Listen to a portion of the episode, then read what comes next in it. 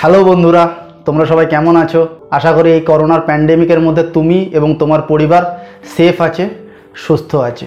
বন্ধুরা, আমার এক ভিউয়ার সম্প্রতি আমাকে একটা প্রশ্ন করেছে বা বলা ভালো একটা চ্যালেঞ্জ ছুড়ে দিয়েছে। ও জিজ্ঞেস করছে, আমার এই চ্যানেলটার ইউএসপি কি? অর্থাৎ মানুষ আমার এই ইউটিউব চ্যানেল কেন দেখবে? সত্যি কথা বলতে কি, এটা আমি এর আগে কখনো ভেবে দেখিনি। তবে এই প্রশ্নটা ধেয়ে আসার পর ভাবতে বাধ্য হলাম। Hello viewers this is Raktim and welcome to my channel uncut Raktim Pujo প্রায় এসে গেল বা বলা যেতে পারে একদম আমাদের দরজায় করান আসছে। এবারে পুজোটা নিউ নর্মাল পুজো, তাই এর সেলিব্রেশনের ধরন ধারণ অনেকটাই বদলেছে। আমি তো ঠিক করে নিয়েছি যে এই পুজোটা বাড়িতেই কাটাবো, বই পড়ে হোয়াটসঅ্যাপে ভিডিও কল করে বন্ধু বান্ধবদের সঙ্গে চ্যাট করে সিনেমা দেখে।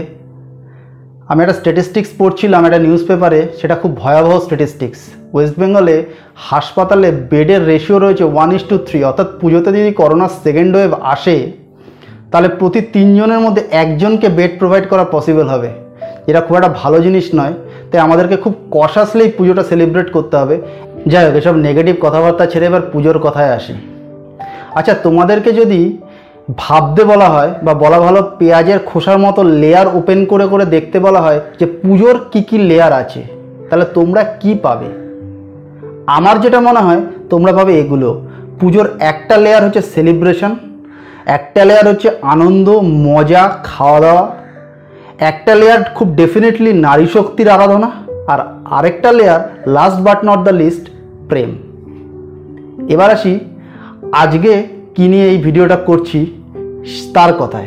ভিডিও তোমরা কি কখনো ভেবে দেখেছ? আমরা এমন অনেক অযৌক্তিক সংস্কার মেনে চলি, যেগুলো মানার কার্যত কোনো কারণ নেই। অথচ আমরা সেগুলো বছরের পর বছর, শতাব্দীর পর শতাব্দী মেনে চলে আসছি। কেন? আমরা কেউ জানি না, কেউ আমাদেরকে কোনো সদুত্তর দিতে পারে না। আজ আমি দেবারতী মুখোপাধ্যায়ের দিয়তিমা বইটা নিয়ে কথা বলব। দিয়তিমা একটা মেয়ের গল্প, তার জার্নির গল্প। গল্পের কেন্দ্রীয় চরিত্রের নাম দিয়তিমা বিশ্বাস। এই নামটা খুব ইউনিক একটা অ্যানশিয়েন্ট গ্রিক শব্দ এটা, তার ব্যাখ্যা বইতে করা আছে। দিয়তিমা খুব মৌলিক চিন্তাধারার একজন নারী। সে সমাজের এমন কিছু কিছু বিষয় সম্বন্ধে প্রশ্ন তুলেছে, যেগুলো বইটা না পড়া অবধি আমার মাথায় অন্তত আসেনি। যেমন ধরো, সমাজে এমন একটা পেশা আছে, যেটা খুব সিরিয়াস একটা পেশা। কিন্তু ব্যাপারটা কি? সেই পেশায় অংশগ্রহণ করতে গেলে কোনো যোগ্যতা নির্ণায়ক পরীক্ষা বা কোনো মাপার কোনো পদ্ধতি নেই। ধরো তুমি ড্রাইভিং করছ, তোমার একটা লাইসেন্স লাগে, কিন্তু সেই পেশায় সেটাও নেই। কেউ আইএএস হতে চায়, কেউ ক্রিকেটার হতে চায়, কেউ অ্যাক্টার হতে চায়, কেউ ডাক্তার হতে চায়। এদের প্রত্যেকেরই যোগ্যতা প্রমাণ করতে হয়। ক্রিকেটারকে Duleep trophy Irani trophy Ranji trophy খেলে খেলে ইন্ডিয়া যেতে হয়। অ্যাক্টারকে একটা অডিশন প্রসেসের মধ্যে দিয়ে সিনেমায় সিলেক্টেড হতে হয়। ডাক্তার তার এন্ট্রান্স দেয় আইএএস ইউপিএসসি দেয়, কিন্তু সেই পেশায় সেরকম কোনো কিছু নেই। দিয়তিমা সেই প্রশ্ন করেছে। দুই, সেই পেশাটাকে অনেক সময় পুরুষদের বা কোনো একটা নির্দিষ্ট সম্প্রদায়ের মৌরুষি পাট্টা ধরা হয়। কেন? সেটাও আমরা জানি না। প্রফেশন মানে কি? আমরা যদি খুব বেসিক লেভেলের প্রফেশন কথাটা এখানে ভাবি, তাহলে প্রফেশন হলো একটা স্কিল সেট যেটাকে আমার যোগ্যতা থাকলে সেটা আমি ইউজ করব এবং সেটা আমি কোনো কিছুর মাধ্যমে প্রুফ করব যে হ্যাঁ আমার এই যোগ্যতাটা আছে। তাহলে সেটা তো কোনো সম্প্রদায় বা কোনো শুধুমাত্র পুরুষের মৌরুষিপাটটা হতে পারে না। দিয়তিমা সেটা নিয়ে প্রশ্ন তুলেছে। এবং সে এই গল্পে একটা জনস্বার্থ মামলা করেছে সেই ব্যাপারে। বন্ধুরা, আমার কাছে দিয়তিমা গল্পটা আদতে একটা শৈল শহরের মতো। ধরো তুমি উপর থেকে গ্যাংটককে দেখছ, বা নৈনিতালকে দেখছ, বা মুসৌরি শহরটাকে দেখছ।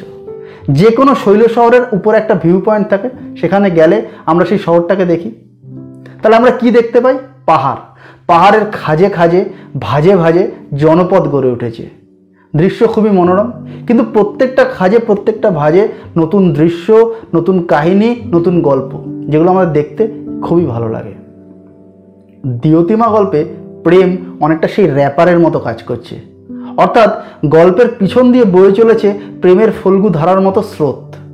আমাদের ইউটিউব ভিডিওতে অনেক সময় আমরা ব্যাকগ্রাউন্ডে মিউজিক দিই। এখানে প্রেমটা খানিকটা সেই ব্যাকগ্রাউন্ড মিউজিকের মতো। অর্থাৎ মূল ন্যারেটিভটা প্রেম, সেখান থেকে বেরিয়ে আসছে নানা ধরনের গল্প। অর্থাৎ দিয়তিমার সিস্টেমকে চ্যালেঞ্জ করার গল্প, জনস্বার্থ মামলা করার গল্প।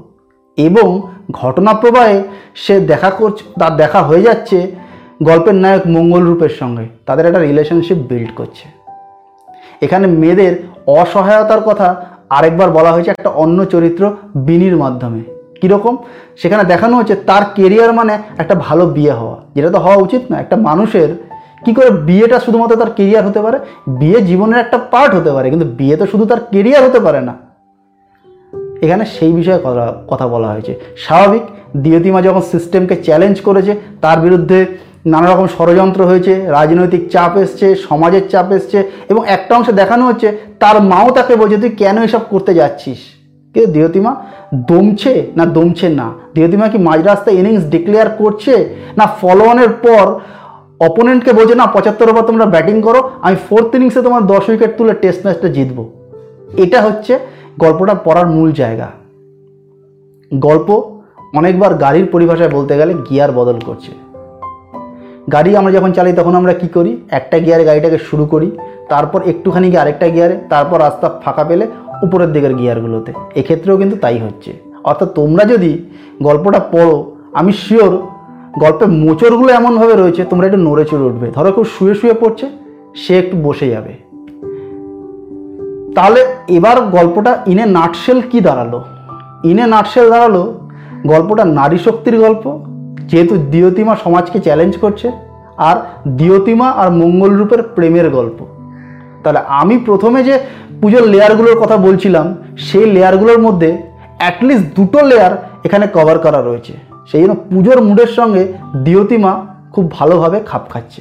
ভারতী মুখোপাধ্যায়ের লেখা স্টাইল নিয়ে এই ভিডিওতে আর নতুন করে কিছু বলছি না। তার কারণ সেটা আমি আমার নারাচের ভিডিওতে বলেছি। তোমরা যারা সেই ভিডিও দেখোনি, আমি ডেসক্রিপশনে লিঙ্কটা শেয়ার করে দেবো, দেখে নিও। দিয়তিমা গল্পটা তোমরা কেন পড়বে সেই প্রসঙ্গে? বন্ধুরা দিয়তিমা তোমরা পড়বে এই জন্য যে দিয়তিমার লড়াই শেষ অবধি কোন পরিণতি পেল? দিয়তিমার কি হলো সেটা জানার জন্য। দিয়তিমা আর মঙ্গলরূপের সম্পর্ক শেষমেশ ম্যাচিওর করল কি না সেটা জানার জন্য।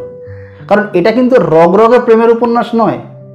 তাই প্রেমটা এখানে এমনভাবে রয়েছে, এত সূক্ষ্মভাবে রয়েছে, এটা প্রেমের উপন্যাস বললেও আমি দেখছি বইটার মধ্যে লেখা রয়েছে, এটা লেখিকার প্রথম প্রেমের উপন্যাস, কিন্তু প্রথম দিকে আমি ঠিক বুঝতে পারছিলাম প্রেমটা কোথায় আছে।